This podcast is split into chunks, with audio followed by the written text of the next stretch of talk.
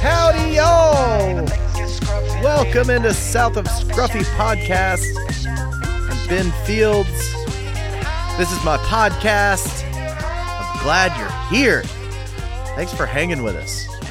A quick update the cat under the shed, I have not seen. Not been around. So this saga was short. We thought we were going to have a pet cat here in the shop. I know a lot of you guys were hoping that would happen as well. As far as we can see, the cat has not returned and probably never will be back. But if he is, old JT, if old Timberlake comes back, we'll let you guys know. All right. Today's show, I got to speak with one of my old buddies, Mac Comer.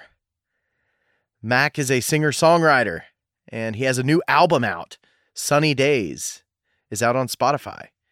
It's a wonderful album. We gave it a listen. It's very good. It uh, has a little bit of Appalachia in there with all of Mac's positive vibes wrapped into it. It's a great album. Great listen. Check it out.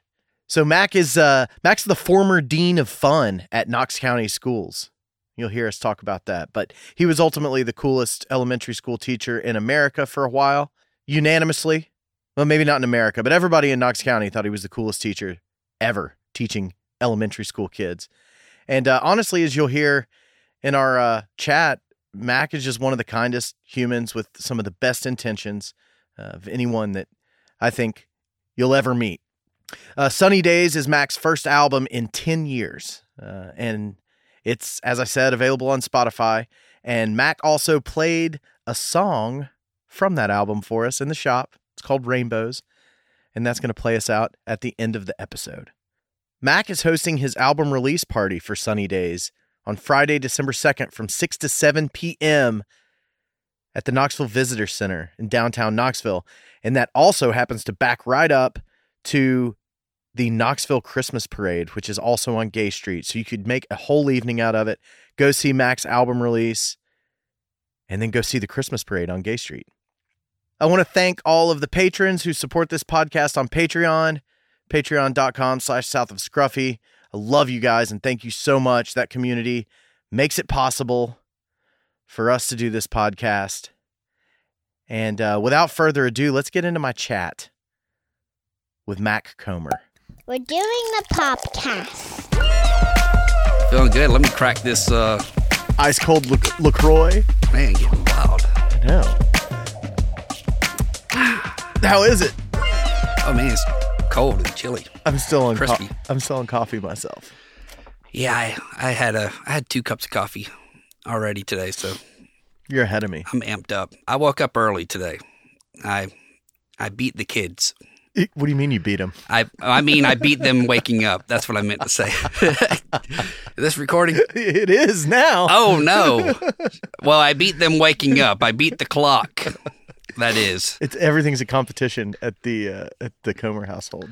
pretty much um my alarm clock and i don't know if this works for you too but my kids are my alarm Yeah, clock for sure. so it's kind of like a blessing and a curse at the same time so basically i don't have to set my alarm because i know that my kids who are supposed to not wake up till 6.30 are going to always wake up at like 6.15 if we're really lucky you know 5.15 um, but Yeah, but daylight savings messed it all up, right? So now, so now Oh. you're getting up earlier than them. They don't know what time it is. I, now i heard they were going to change that i heard that's going away It's For it's, good. It's held up in uh, it's held up in in uh, in the house or something like that. Well, whatever house it is, they need to go ahead and uh, pass that along because Yeah. So which one do you stick to though? Do you stick to daylight savings time or do you stick to standard time? I guess uh, Because whichever one's more convenient for us at the time. I don't know. Whatever whatever time of year it is, they pass this thing along. They just need to say, okay, this is it. So if if they do that, then you know we're on the we're on the west side of the Eastern time zone, and so there would be days if they stuck to daylight savings time. Uh, there would be days where it did not get daylight to where sunrise was not until 9 9 a.m. Which is kind of crazy to think about, right? That is crazy. But it wouldn't get dark at 6 p- 6 p.m. or 5:45 in in the winter either. It would get dark at, you know, 6:45 or 7. So, you know, you, you got to there ain't no such thing as a free lunch. You got to pay for it somewhere. Somebody's paying for it. Somebody's got to pay for it. I think if if I don't know. I mean, if it were uh, not getting light until nine a.m. or even eight a.m., um, but we could have some more daylight time. I feel like I would be willing to sacrifice that. You know, Yeah. I, I I hear the uh, the one argument I've always heard is the poor kids at the bus stop. They need the light so people can see them. Yep. Now, I, I understand daylight saving time is much deeper than that. It's not a, based around the kids at the bus stop, obviously. No, it's but farming, I believe. yeah, yeah, I mean, you know, so I think farming came first, and then the kids at the bus stop came next. Um, but other than that, I really don't understand. I, I don't think there's. I don't know. Let it let it be dark. That way, the people that don't have to wake up and don't have kids, hey, I'm looking out for them too, right? Uh, they can sleep in till eight thirty, like a like a wild person. Yeah, I, th- I think you know we're just too we're too close to the uh, we're too close to the time zone split to where it it affects us. Like Nashville gets dark at four forty five in the in the wintertime. That's Yeah. crazy. Go to work in the dark, come home in the dark. Sad, Sad. sad man. Well, dude, your uh, let's see, your new album "Sunny Day" has non-sad, uh, non-sad connotations. Seems like all your music has always been exciting, uh, or, or exciting to the emotions. Seems like it's always been positive stuff.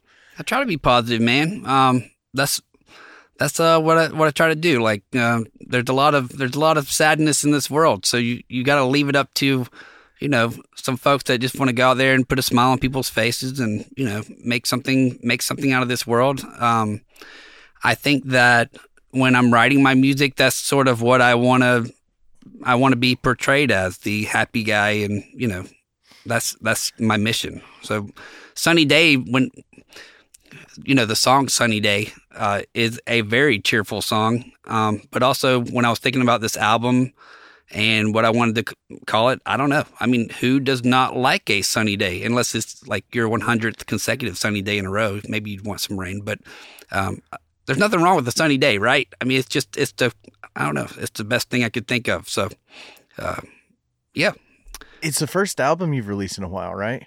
it's been 10 years, man. 10 years since 2012. Well, life happened to you, you know.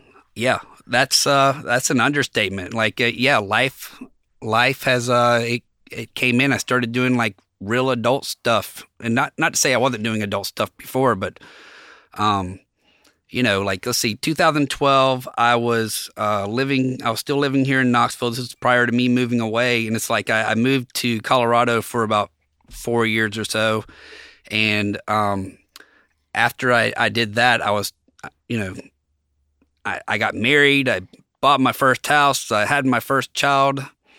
Moved back to Knoxville. Had another child. Um, yeah. So things were things were busy. It, wasn't like uh, I ever stopped playing music. It was just like I was learning new skills, like trying to be a, a parent, or you know, trying to mow the grass and stuff like that too. You know, lots of lots of cool things. Lots of cool things uh, juggling at the same time. Well, I remember when you're, I don't know, it was like right, right after we didn't know each other growing up, but it was right after high school, college age. I started hearing your name out and about uh, as know, performing artist. Before I realized that you know we had a lot of the same friends and probably grew up with a lot of the same people. But I heard about you not from friends, but I heard about you from you know seeing you open for Warren Haynes or uh, seeing you play Sundown in the City or wherever out and about with a lot of other acoustic bands that were playing at the time. trying to think of of some, but I feel like there was this like Keller Williams vibe to what you had going on, and that kind of thing was really popular when you started in your early twenties playing out and about. I guess. Yeah, yeah, man, I, yeah, and I love Keller Williams. I've seen that guy play a, a million times. Um, yeah, and that show that you're talking about, the Sundown in the City show, that was uh, back in 2006. That was an incredible show. That was just an incredible show. Uh, but yeah, I think uh, when I when I first was coming out on the scene, I was kind of doing the the Keller Williams kind of vibe, you know, looping and um, you know the one man band is is kind of easier to do the one man band in some sense than form a relationship with four other adults that all have their own other things going on. You know, uh, I always like to look at like having a band as being um, in a relationship with you know you're in a like almost a marriage with these other people and you have to align um, all the work schedules and all the life schedules to make everybody uh, be able to just meet for a practice it's it's a lot of work like Yeah. kudos to any band that's that goes out there and makes it work but um, starting out, you know, I did do the the one man band thing, and it was it was a ton of fun. Like I always looked up to Keller. I always thought it was really fascinating just to see how, you know, you could create drum beats with your mouth, and you know, do the the rhythm guitar and then the lead guitar part, and just kind of like make something out of nothing. Really, All comes from inside you. It all comes from inside. yeah, yeah. And and the cool thing is is nobody knows what it's supposed to sound like except for you. And sometimes and sometimes I wouldn't even really know what something was supposed to sound like. It would just become very organic on stage. Um, and it was really cool because there's really no rules when you're performing as a one man band. There's nobody there to say, "Oh, you missed that key or you missed that that beat or that drop," you know. Uh, so it's really cool. I thought it was it was really fun for me. I still do um, the one man band stuff, but I, I think you know since then I've I've had a lot of different a lot of different groups, a lot of different projects and stuff, you know. But uh, looking back at the one man band thing, I, I think those were some of the coolest years of my my life, really. And I still I still love doing that the looping stuff. It's great. So how I, I've always seen you as a, a very outgoing person, a person that's very easy to talk to, likes being around people, gets energized by being around other people. What's it like to to not be playing off other people and just getting inside of yourself to write music, create music, and then make the music all by yourself um, to a person that is seemingly so extroverted? Um, I think, uh, like for me, and we're just talk, we're talking about like on a on a stage performing for others, right? Or no, even creating the, the just creating. yeah. To me, I I just uh, I don't know. I I think honestly, my thought process is if I can, um, I try to find something that that makes me kind of want to stomp my feet a little bit, and I feel like if I can create some kind of energy. Uh, in a way that's making me kind of vibe, there's got to be somebody else that's going to vibe too. So I, I kind of like my goal and my mission is to be able to create music where I can look out and see people having a good time too. I hmm. want to create a good time for other folks. Is that what you're thinking about when you're creating it? Are you creating it for the show, for the presentation? I, I think so. Yeah, yeah. Hmm. I'm creating it. There's an ultimate. There's a there's a goal in mind, right? The goal is to create a good time every time. Gotcha. Um, so it's it's basically uh, I want people to feel it doesn't always have to be energizing. It, it sometimes it can just be happy. Happy doesn't have to be like wilding out, getting you know, uh, getting wild and um, uh, hula hooping and, and doing jumping jacks. hey, and- easy now. I know, I know. hey, whoa, I'm sorry, uh, but you know, like just just that positive vibe. I just want something that's going to put a smile on your face. Something that doesn't really the opposite of hate, whatever that would be. It's it's kind of my goal, like the opposite of dark times, the opposite of hate, the opposite of uh, of dividing. I want to bring people together uh, and just you know just have a good time. That's it. When when did it start? When was your first? When was your first? You know, when did you first start writing music? I assume you grew up with a guitar in your hand. I, I didn't. You Uh, didn't? no, I didn't actually. So, um, I, I think my first time writing music, I was 16. So I was 16, uh, and maybe younger, but I'm gonna I'm gonna stick with that. I was writing music. I didn't even own a guitar though, so I didn't even get a guitar until my 18th birthday. But there there was something about it. I don't know. I, I, I knew that I was going to be a singer songwriter before I ever had the opportunity to be one. So I was I remember sitting in my room and I had this journal and I was just kind of writing these songs. and I could hear a melody in my head. I just didn't have any instruments to play that melody. Wow. So yeah, it was kind of one of those things, and and maybe uh, maybe I'm just cuckoo or something, or or I don't know because I had no instruments. I just had my brain and I had a pen and the paper, and so I was writing these songs down. I remember um, somewhere around you know that that age of 16 is when I, I got a djembe. I got a percu- I started playing percussion. So that was my first instrument of, that I that I learned how to play. And so I was- writing music, but then I I don't know somehow the the rhythm of the percussion kind of attracted me and and uh, got a I got a djembe. I remember sitting in my room for hours and hours trying to learn "Burn One Down" by Ben Harper, the intro to it. Boom, boom. Yeah, yeah, yeah. Is that a djembe? Yeah, Is yeah, uh huh. And I remember just mastering that and feeling so cool. Uh, and from there, it just I don't know. I started. I, I played percussion, but I was still writing these lyrics. But I realized it was really hard to play percussion and and figure out how to sing on top of that. So I, I think that's what led to the guitar. I needed some kind of melody. I needed I needed an instrument that could, you know, back up these lyrics. So that's why I eventually led on to the guitar. It's uh, interesting that you had the uh, the melodies and the music inside your head before you had the tools to create it. Yeah, it, it, it really was because I remember sitting. I, I didn't have any. I didn't really have any um any exposure to music or anything. I mean, I played French horn in sixth grade, but other than that, I, I really didn't have any musical background or anything. Um, never really grew up in a um, a musical household. I mean, my mom would. I think when I was real young, she played in a band and she would always sing and she would always like force force me to do karaoke or something like like she would always sing and I would listen to that and I would be really embarrassed about it. Um, but maybe that somewhat influenced me too. I don't know. I'm not really sure. But yeah, I, I had no uh, no musical knowledge. I just somehow uh, there was just this drive inside of me, and it just kind of uh, it just started bleeding onto paper. And um, once I picked up the guitar, I remember spending just like hours. I was just mesmerized by the sound of it. I remember my fing- my fingers were just bleeding. They, I was playing so much, like just hours and hours. Um, but I had an end goal. I didn't just pick up a guitar. I, I knew what I wanted to do. I knew I wanted the right songs. I knew I had these songs. I need I need to figure out how to perform them on a guitar. So I don't know. For me, it just uh, when I picked it up, uh, it just seemed like it, it it just became a part of me, and um, and here I am. Like we're talking twenty years later. You know, Yeah. um, releasing my fourth album, which is just mind blowing for me. I'm it's really I'm really excited to just be in this moment right now. So you grew up in Knoxville?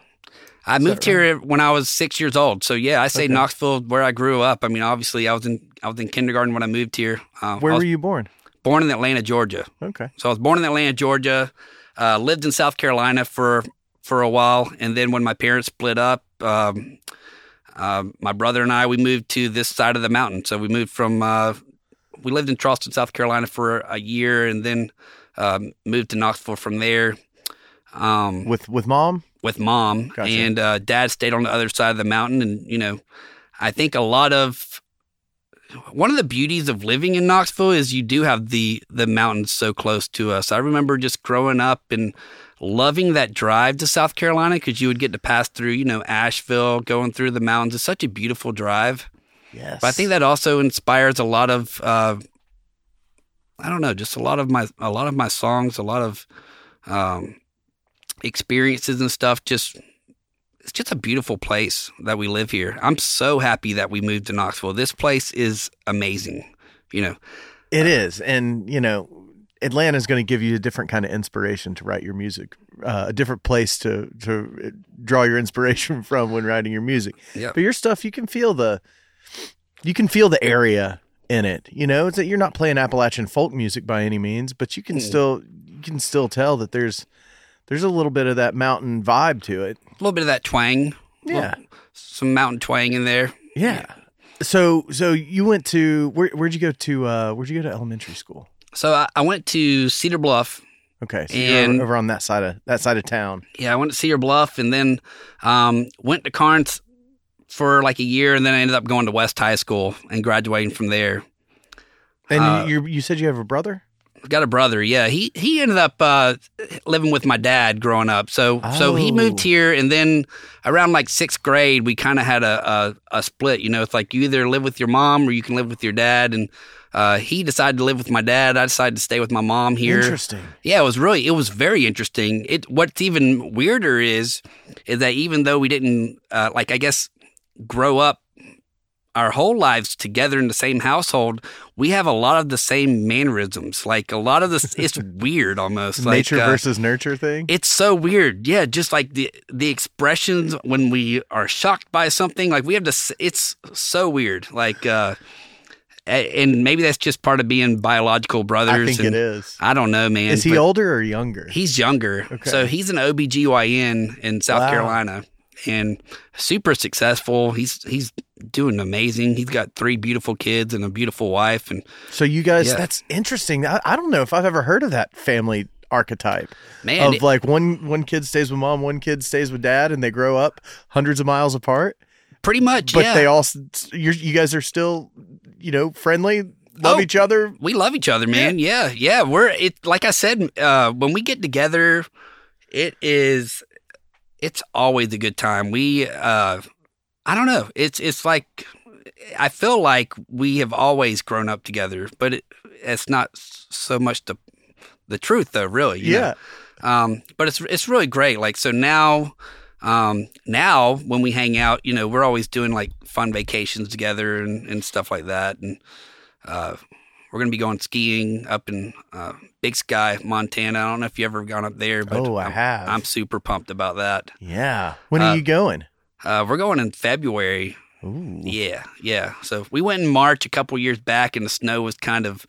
Um, Almost gone. A little bit, yeah. There were people in like bathing suits skiing, which I thought was hilarious. Uh, but yeah, like we're always having a good time. It, it, it's weird, and we're both uh, so in love with food. It's just kind of scary too when we get together because it's like an eating competition every Really? meal. So there, Let's there's like try it all. pounds and pounds of food are just being destroyed. Um, but that's that brother love, man. Um, it, it's really cool though. It's it's it's great. Like now, he he's still living in Rock Hill, South Carolina, where he grew up, and I'm still living in Knoxville, where I grew up. And um, you know, I wouldn't trade it for the world. Yeah. Really, It- Rock Hill, that's Charlotte, right? it's right outside of Charlotte. Yeah, I guess it would kind of be like a A suburb. suburb of- of Charlotte. Yep. Just barely dips into South Carolina right there. Barely. Yep. You know where you're talking about. Yeah. A lot of people don't know where Rock Hill is, but uh, yeah, man, it's it's cool. I like it, and you know, um, I love driving there just because I get to drive through the mountains every time. It brings back it brings back great memories every Did time. Did you guys see each other in the summers and things like that? Yeah, yeah, we would see each other a good bit. I mean, I think for the distance we were living apart, we were we would Stayed see each other a pretty good bit. Yeah, because there weren't. I mean, cell, there weren't cell phones, right? Uh, Ah. I mean, you guys didn't have cell phones where you're texting each other, keeping up. There was no social media. Mm-mm. Yeah, it was- landlines, man, landlines, and uh, gosh, now that I'm looking back at it, I don't know how how I did that work because now I'm like my kids they they FaceTime their grandparents and stuff now, but how did that work out? I'm not sure, but it it worked out. It worked out great. Um, the funny and not so funny thing would be though is you know back in the day there was no like there was MapQuest if you wanted to like look up directions or whatnot. I remember all that did was get me more lost. well, I was gonna say like there would be like so. Uh, growing up, my mom and dad would meet in Asheville. That would be like the halfway Yeah, point yeah. to drop us off or pick us up. You know, Yeah. so that's when I think of Asheville. That, that's kind of like my my hub. You know, like where I would go, where my family would go and either drop me off or pick me up.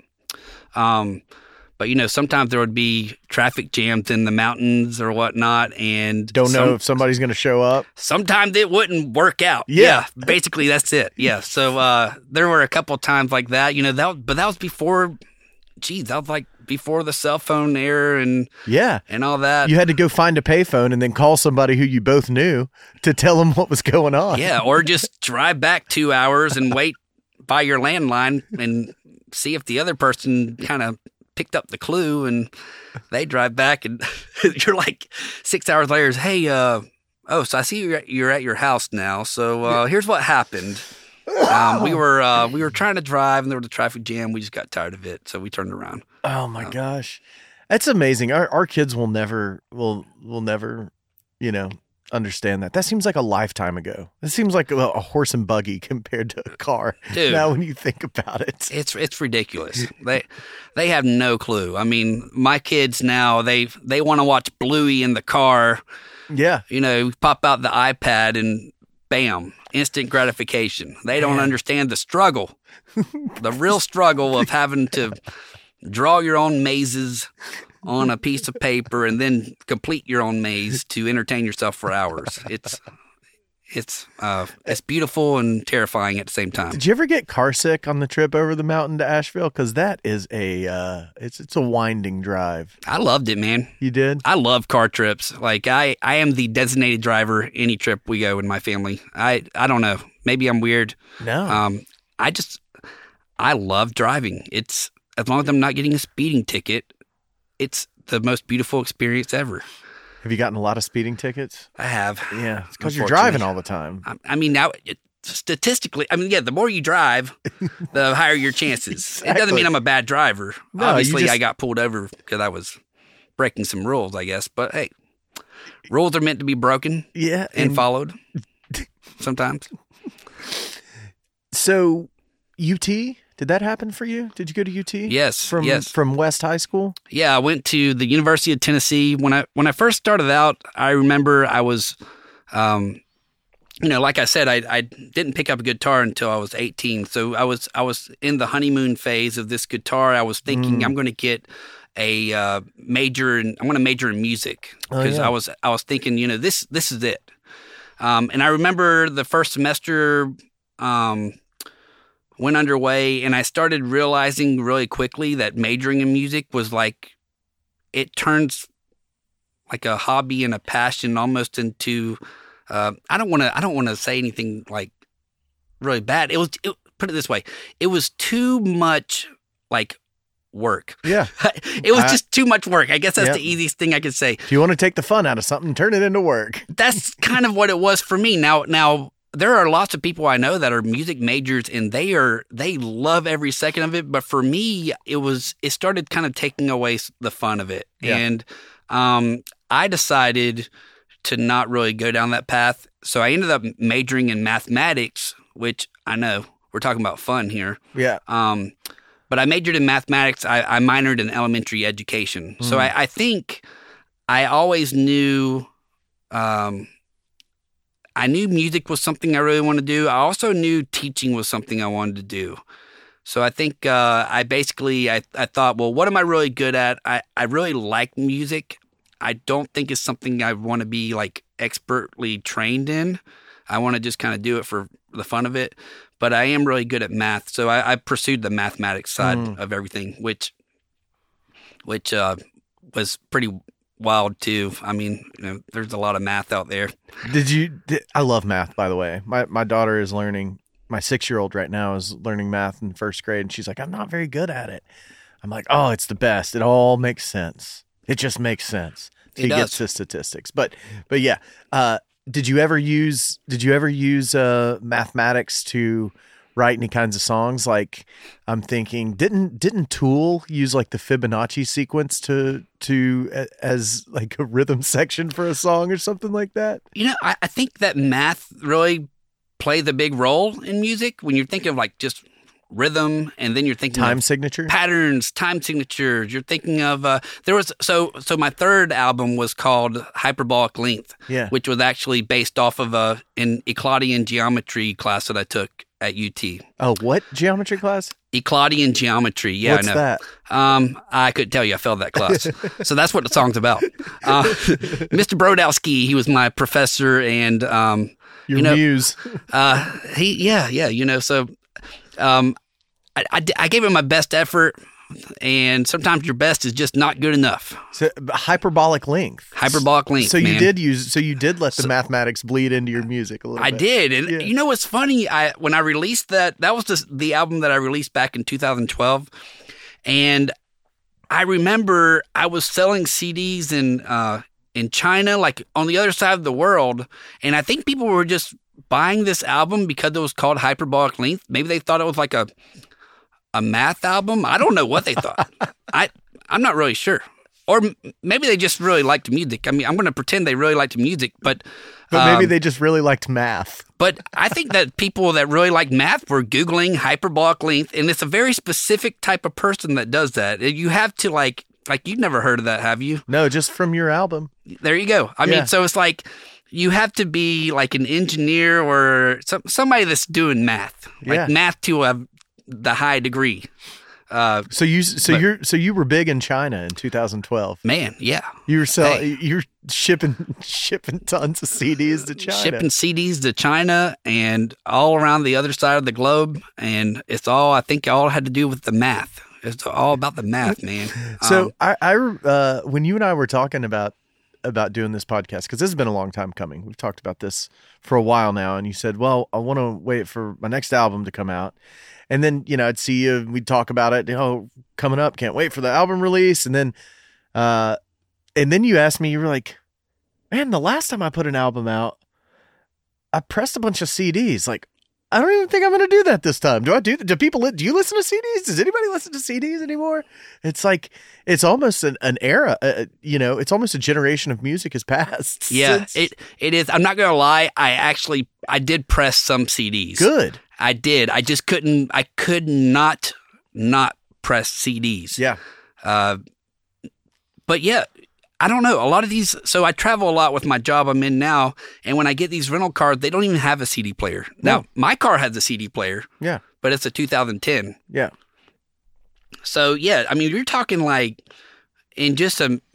I don't even think it's been in the last decade this has changed. I, I feel like it's been just in the last couple of years, but maybe I don't know. But anyways, CDs now are the dinosaur f- fossils that you'll discover Dude. one day. You know how vinyl's had such a resurgence. I bet we'll be doing the same thing with CDs in ten years. You know, I mean, I hope so. I I think um, it was a cool format. It just sucked that they scratched. That well, That's that's the the, thing. That's the thing, and it's kind of like you know, like cassettes. You know, Yeah. I don't. Th- I know. ca- I feel like cassettes were kind of making a small comeback for a tiny, minute second. I heard some people like doing cassettes, but it's it's the same kind of thing though. Cassettes they get all messed up. It's linear, so you can you have to rewind all the way to where you want to hear and rewind, play, rewind, play to get like to the beginning of a song. That's what was great about CDs is it was marked at the beginning, and then uh, uh, you know, but they scratched, and so there were some, you know, uh, there were some issues with with that. The best medium, I think, was the mini disc.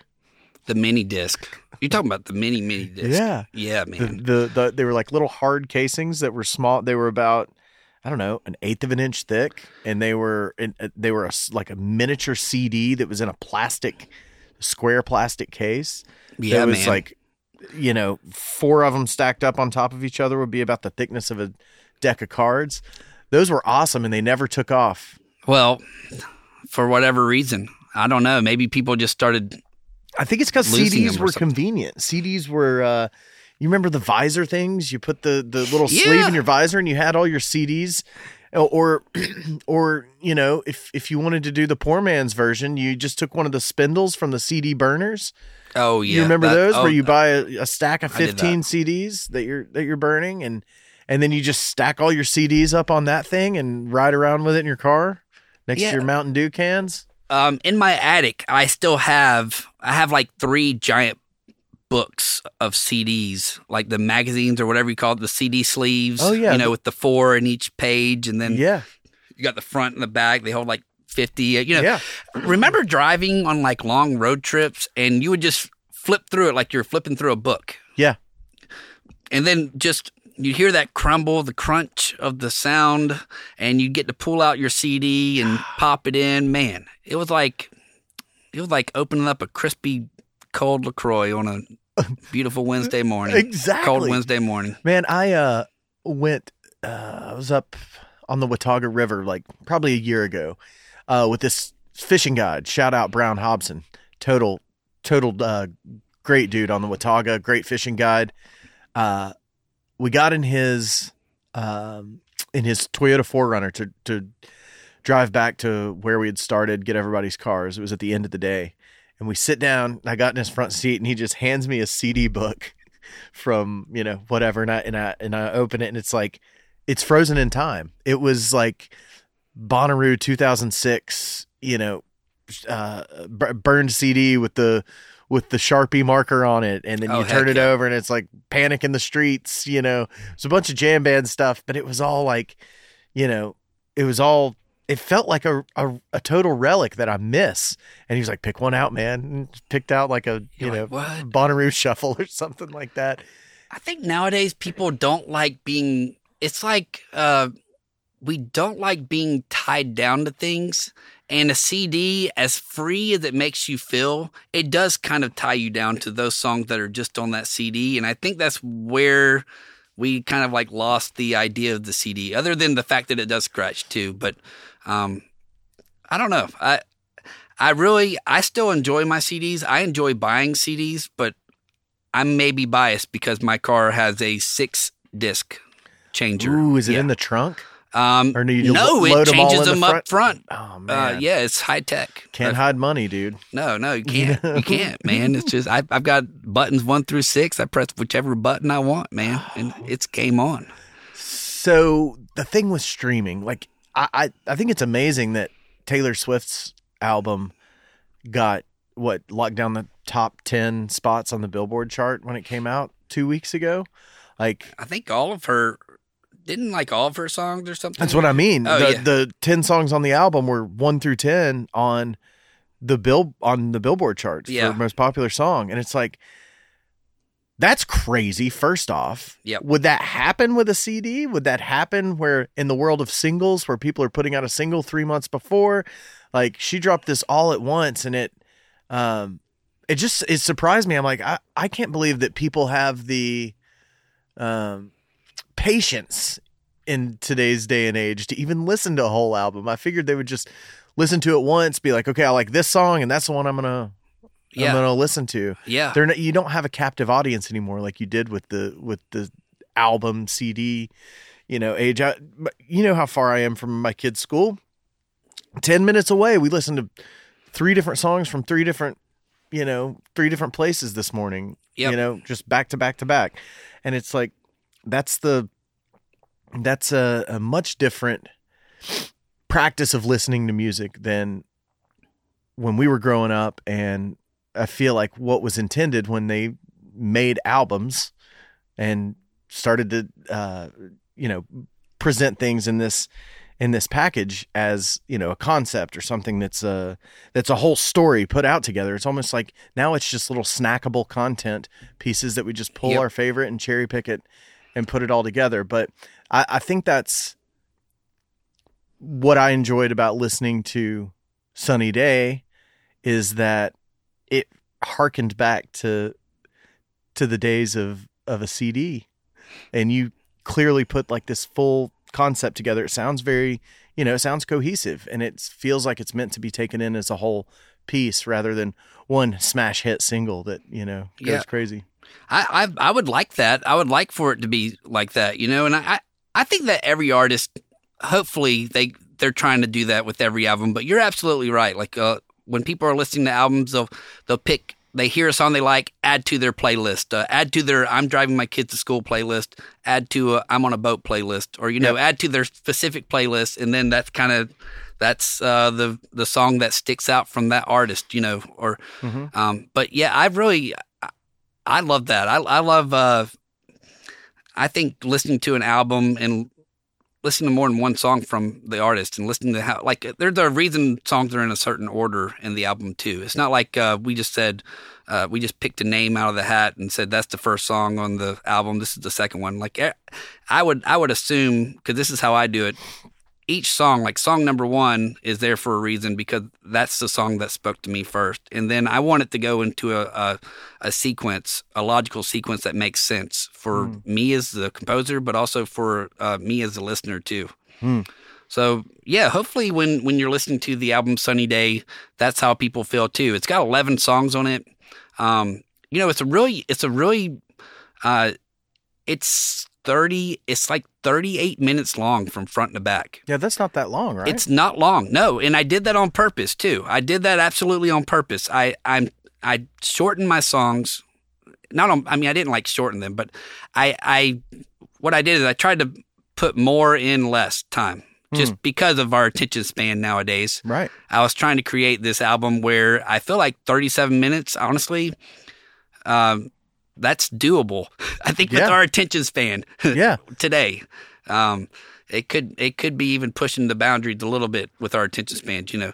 But uh, that was kind of that was kind of my reasoning be- behind all that too, like just the length of it, how many songs were on it. Um, I didn't need to put 24 songs on a on a CD and make it, you know, an hour and a half long or anything like that. Right. People, that's just too well. That's just too many songs on an album. That's out. That's unheard of. Yeah, you'd have to you'd have to do a double. I have to do a double. Yeah, yeah. That we'll save. We'll save that for a little later on. Um, greatest hits record. but yeah, everything like uh, the the first song is "Sunny Day," and then the very last song is "Father's Love," which is more of a it's like a lullaby song. Mhm. Um, and I intentionally put that at the end too because I wanted the the feel of the CD to be um, kind of like winding down a little bit. So sunny day is like the sun is rising, and then the end is like father's love lullaby going to bed. So it's like the start of a day to the end of the day. So Yeah. that's my that was my intention on the album and the flow of the songs. Mm. Who did the album artwork? I, I looked at all your album artwork today, and it's all really good, and it all has the same, uh, just kind of sa- same uh, hippie adjacent vibes. Yeah. uh, that are super uh, inviting and happy. My wife did my art my artwork for this album. Is she a designer? She she is. She's Wow. widely she is so amazing and talented um she's an artist and when i was uh this this cd you know we talked about how it's been 10 years since i've produced a, an album Mhm. well in the past 10 years my life has changed for for the better. Like you know like i said i got married i've had children. When you listen to this music this music is speaking to um, those folks who have have kind of um, taken on those those opportunities also. Like it's speaking like it's showing it's displaying it's not displaying your your hippie um, pot smoking guy that was in 2006 singing songs versus now it's like your family man kind of you know um, it's just a different it's a different outlook. So when i was thinking about the album artwork since the songs are so much about my personal life and they're very intimate and they are singing about um, my wife singing about my kids thinking about you know just things that we're encountering every day as a family i wanted her to be involved in on the the album. Um, she and she had the natural gift. So like it was very easy for me to have her uh, create the artwork for it. She did a wonderful job. I gave her some ideas. Um, and when I say some, really just like a couple. She kind of just she went off and did her own thing. So I'm really blessed to have her on my side. Um, I think uh, the first time I met her was, I don't know if you remember this. It was in Denver. it was We ran into each other uh, at it was at the it was at a uh, it was at a Vols football game. Um, it was like a bar that catered to Vols fans. yeah. It, it was a I Tennessee. what it's called. it- yeah, it was a Tennessee Vols bar in Denver, and you and I were both there. We just ran into each other. No, Yep. yeah, didn't plan it. You were uh, like traveling in a in a van or something. Yeah, we weren't you? Yeah, we had uh, driven out there for some for New Year's for New Year's concert, and then we ended up staying for a few extra days, and we went to a concert on like January second or third or something at Mission Ballroom, and then I think we were about to head home uh, that day, maybe even, and went to the Vols bar to watch uh, the Vols play in a in some kind of bowl game. It was like 10 a.m. and there were Yeah. like 150 orange Vols fans, Vols in the middle of Denver. turning it up. Yeah. It was it was wild. I was like, Ben, what's up, man? like you, I when I moved to Denver, you know, I I ran into a couple people, like one or two people that I knew out in Denver when I moved out there, but you don't expect to see people you know from Knoxville that that was really that was really funny. I remember seeing you out there, and I was like, it was like ten in the morning. We're you know trying to hang with Eastern time, so you know it's it's noon here. Everybody's like hours into their tailgate, and we're just trying to Wake up. wake up and hang. You know, so Bloody Marys, mimosas, and and football at 10 a.m. That was that was a fun bar to go to. Yeah. Um, yeah, that was pretty cool. That was that was fun. You said you were out there four years. Is that Uh, right? Yeah, I was out there four years. So, What What took you to Denver? oh man, Oh, Um, Wanderlust. yeah, I just so it's one of those things where I think when you when you live in a place your whole life, you know, like I said, I moved here when I was six. I had never I never moved away for college. I never moved away to see what else was out there. Um, and I think I had just that itch to kind of see what was what I was missing. Mm-hmm. And um, I remember at the time when I was leaving Knoxville, I was I was pretty. I don't know what it was. I don't know if this was a coping mechanism or what, but I remember I was pretty bitter about Knoxville. I was like, man, I'm getting out of here. Yeah. Uh, there's there's so much to see. yeah. Um, and so I remember Denver was an easy place to pick. There's actually a really beautiful story to it, but uh, but basically, we went to Denver, and then when we got to Denver, we realized Knoxville was freaking awesome. Yeah. You know, it's kind of like one of those things where you move away and you realize what you what you had. Yeah. And I, a lot of my friends that move away, they always end up right back here in Knoxville. It's it's I don't know. It's, I did it. it's a, I, I, everybody I know that moves away, other than maybe one or two. Actually, no. Everybody I know that has moved away has come back to Knoxville. Lee It- Moffitt. okay, no, she's still she's still chilling up in California. Yeah. Okay, so yeah, she she's needs to doing come great. back. Come back, Lee. Yeah, she's come. She's doing great. But other than that, uh, pretty much everybody comes back, and there's a reason for that. It's so green. It's so lush here. It's so beautiful. We've got the Tennessee River. We've got the we've got mountains here. But uh, the reason that even Denver became a thing is because when my wife and I first started dating, this was kind of crazy looking back at it. But I remember I, I, we first started dating. I said, "Hey, I'm going to go on a cross country road trip. I've never really. I mean, I've been outside of Knoxville, but I want to see what's out there." And she was just kind of like volunteered herself because she had a hybrid car. So I was like, "Oh, Oh, that'll be cheaper. That would be cheaper. Yes, exactly. I'll go on this trip with this lady that I just started dating a month ago. Um, What could go wrong? what could go wrong? Either we're gonna hate each other or love each other. That was actually we joked about that. We this, were like, this started. The, the Gabby Petito story started the same way. Not to Really? bring it down. Yeah. well, we were like, okay, we're either gonna love each other or hate each other. We'll f- see how this goes. And I remember we went and we encountered some some just wild stories on this trip. But basically, we ended up in on this trip. There were two cities that really stu- stood out. One was San Francisco. We had a beautiful time in San Francisco, but then um, I mean, we went through.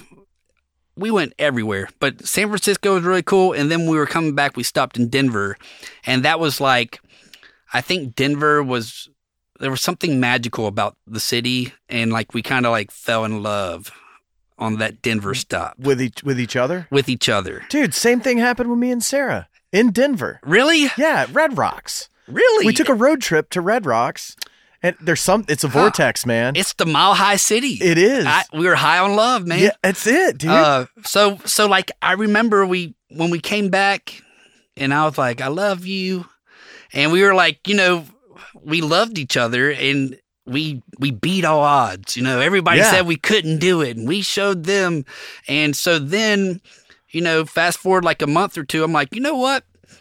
Let's move. Let's move somewhere. Let's either go to San Francisco or Denver. And so uh, basically, we were like, okay, if we go to San Francisco, we can get a 10 by 10 apartment, or we can go to Denver and get a 20 by 20 apartment. and so that kind of, that was kind of the, the, the breaking point there. So we were like, okay, let's go to Denver. We can do some skiing. We can enjoy the Red Rocks. We can enjoy all this stuff, start a new life. And, and that was it. We moved there. We were both public school teachers. I moved there. I didn't even have a job or anything. I mean, it was just kind of like, it was like the freest point I'd ever it was I was so free yeah, and so like it was just so cool and uh you know and now we're married and and it just it created the whole beautiful love story between me and Allison and, and like I'm so fortunate for it but we're back here in Knoxville because we love Knoxville. But I would never take back those years in Denver. Yeah. Did you guys get married out there or here? We got married in um, a city called Counce, Tennessee. Her her father owns a, a cabin. He's a he's a big time fisherman, and um, there's a lake called uh, Pickwick Lake, Yeah. and it's in Counce, Tennessee. Mississippi. And- yeah, there you go. So we got married in the backyard here in Tennessee, and and drove back to Denver. Nice. Yeah. So, um, Did they pay public school teachers better in Denver than they do in Tennessee? oh yeah, Yeah. yeah, they did. So uh, when I was there, uh, Allison was the art teacher. She was an art teacher here in Knoxville. That's how we met. Um, and then we moved to uh, Denver. I was teaching first grade, and she was teaching art out there, and, and it was a lot more, like a lot, a Yeah. lot more. Wow. Um, now the cost of living was a lot more, Sure. but it was it was really it was an eye opener to be honest with you coming from Knox County schools and you know just scraping by I remember when I first started teaching here um so I went from being a server at Texas Roadhouse to being a kindergarten teacher and I was making more money as a server at Texas Roadhouse Right. than having a master's degree and teaching America's youth. America's youth Yeah. yeah, and I was just I remember like waking up Saturday mornings and doing flashcards and getting my lesson plans ready, you know, and and waking up at five a.m. Monday through Friday and and being the last one to leave my school, and I was putting all these crazy hours in, and I was making less money than when I worked at Texas Roadhouse. I would literally Work for four hours a day. work for four hour shift and go get drunk after every shift Yeah. you know, I was like, wow. Um, but you know, I, I there was an end goal inside. I, I knew I wanted to. Uh, I I knew I knew what I wanted to do. I knew I wanted to be a teacher. I knew I wanted to inspire children and you know and make the world a better place and all that fun stuff. But it was pretty wild though to see how low the pay was here. Uh, and I think they've done a little bit of a better job, but it's still not quite where it needs to be. Yeah, th- we got to do better. Everybody needs to do better with that. I mean, you can't find people to teach kids. It's a thankless job. It's hard, Yeah. and it's but it's so important. I mean, I, my kids are with their teacher more than they're with me every day. Absolutely. You isn't know? that isn't that scary? Yes, And- it is. And so those people need to be first off well trained, and to Mhm. get well trained, it costs money. And then they need to be well compensated after that because they're doing such an important job that has the that has real huge uh, uh, implications on the future of society. Yep, absolutely, man. I you know, I spent I spent 13 years in the classroom and I would never take back any of those years ever. I mean, being a teacher was such a blessing for me. I do look back at it though and I one of my biggest regrets is something that's out of my control. It's just the pay.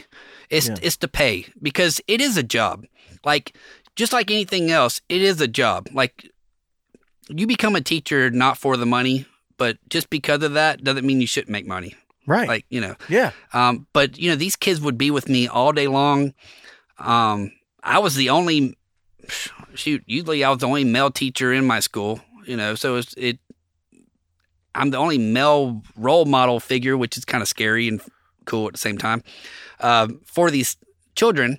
Um, and you know, we you develop these relationships with these kids where where they look at you like a father figure. You know, and, and like you have so much power and you know it's so like humbling and so amazing uh, it would just be nice to see like that also be transferred in the form of a in payment Like, yeah. I, I remember uh, I remember like so I would I knew basically as a teacher how much money I would make if I st- stood if I stuck with it.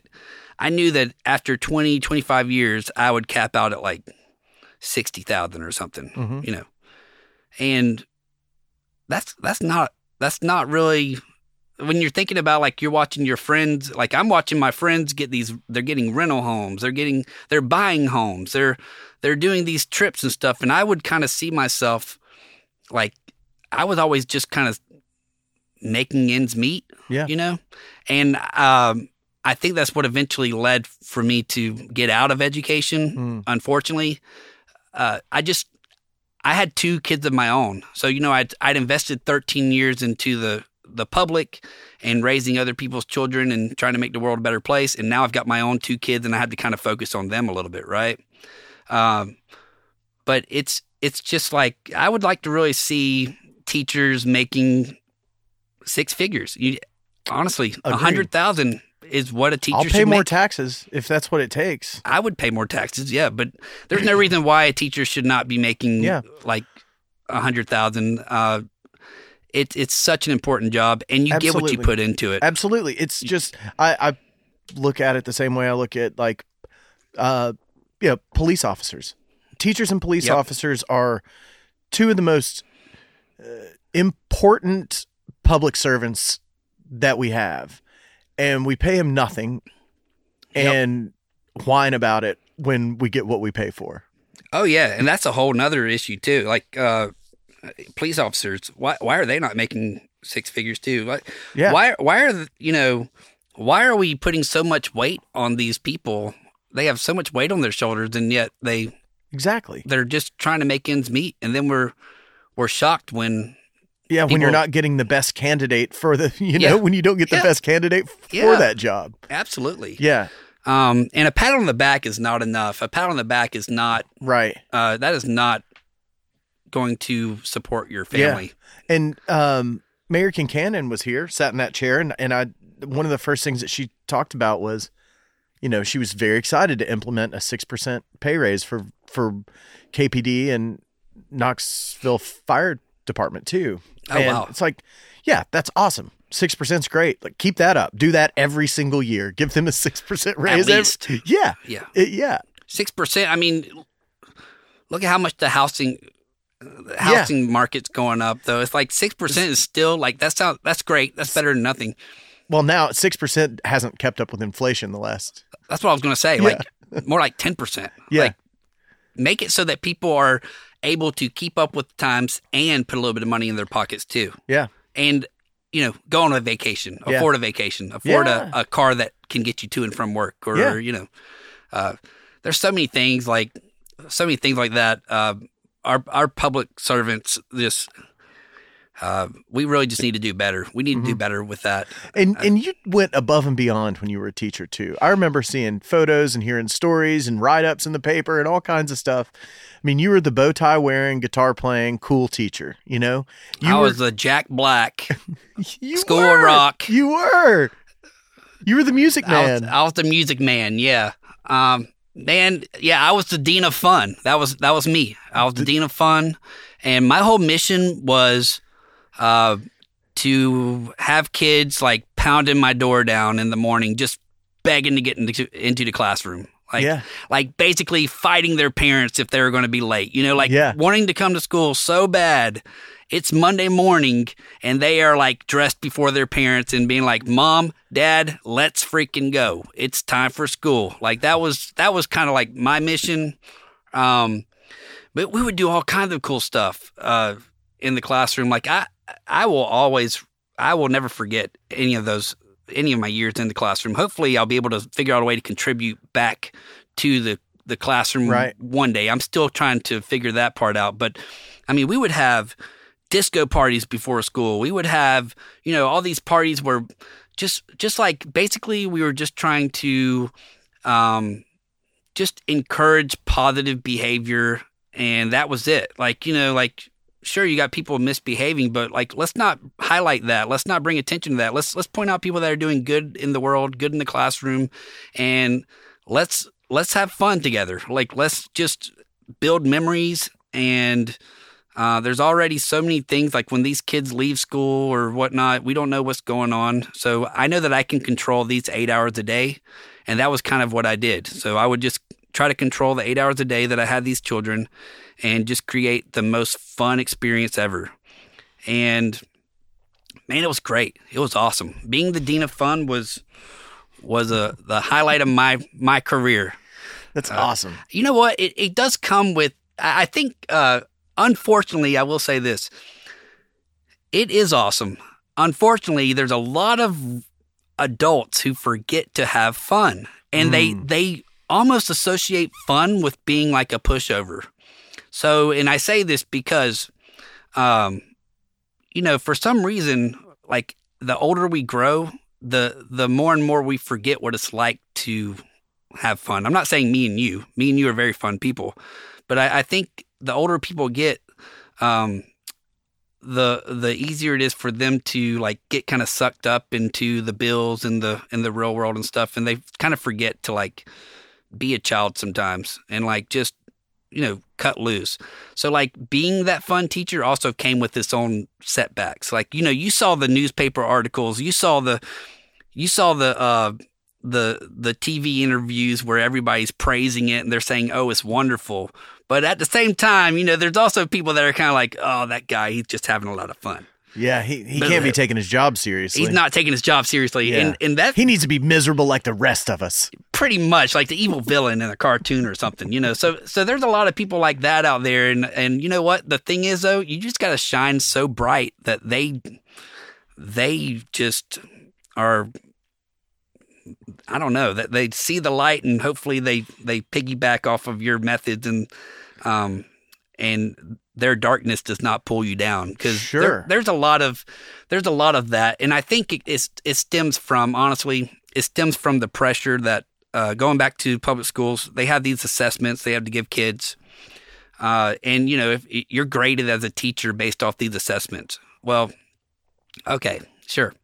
Uh, you are graded off that, but you can't let that like control you, and you can't like let that you you can't use that as a punishment. Um, and I think people get so caught up in that, and people become teachers. They want to be the best teacher. I've never met a single teacher that did not want to be the best teacher. That's you know, awesome. like that's why people are teachers. That's why people choose that profession. They want to be the best. It doesn't matter who you are. If you're a teacher, you're doing your best job ever. But I think people get kind of wrapped up in that sometimes in the assessment side of things, and they they kind of lose focus on um, the fact that we are teaching children. Right. So Yeah, they get too tied up in the performance metrics. yeah, Uh, Yeah, kind of let that blind them a little bit. there's so much more to life than a performance metric. There's Yeah. so much more that you you know, and um, that's just what that was my mantra. That was just kind of how I tried to live. I would just go in and say, "Hey, we're gonna have a lot of fun." I'm a really good educator, so I know what they need to learn, but I also know how to have fun too. So uh, let's do both. Question mark. Yeah, and let's get the learning. Uh, let's get the learning part happening while we have while we have the fun part happening too. It can be done. if you have kids, put it this way: if you have kids that are so excited to be there, they're going to listen to whatever you say. Yeah. if you like, if kids are having a good time, it's when you are being, when you are boring, and when you are being robotic is when behavior issues start happening, and Right. you, you know you start zoning people out, just like in our adult lives. When you're around somebody that just doesn't quite get it, and they're um, It's like idle hands. yeah, you know, yeah. What do you do? You you start drifting off. Yeah. So you gotta stay engaged. You gotta stay engaging. You want to play a couple songs? Play us out. Man, I'd love to. Yeah, yeah. Um, I tell you what I'll do. I'll play. Uh, I, can will set play. you up. I can set you up. I'll put both microphones over, and you can sing into one and play into the other one. How's that? sound? Well, well, shucks. Let's do that then. Okay. This song is called Rainbow.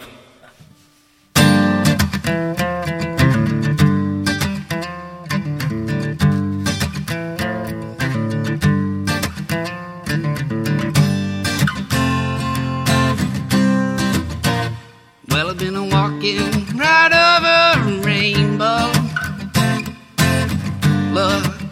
Down, what do I see? There's a million people under this rainbow. Well, nobody knows it but me.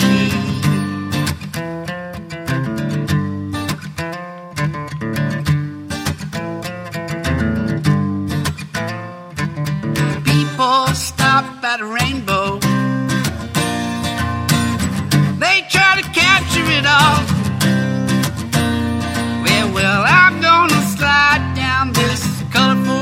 Slide now and pretend like this was not a dream after all. Well, I've been walking right over a rainbow. Looking down, what do I see. There's a million people under this rainbow. Well, nobody knows it but me.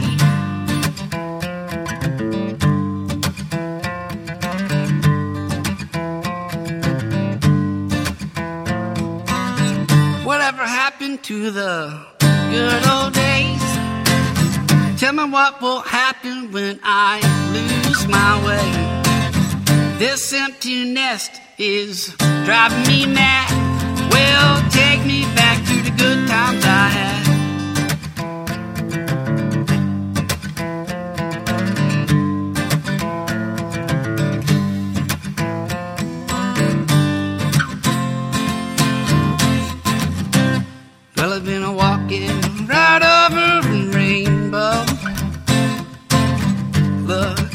Down, what do I see?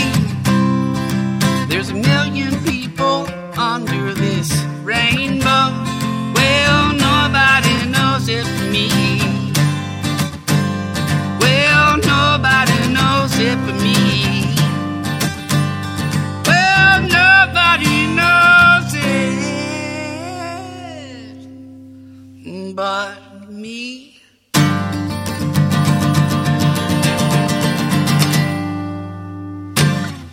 Yeah, rainbow. Yes, man. Cool. That was awesome. Mac, thank you so much, dude. That was great. Hey, man, thank you for having me out here. This is awesome. Of course, let's do it again sometime. Let's do it. Take care, buddy. All right, thanks, man.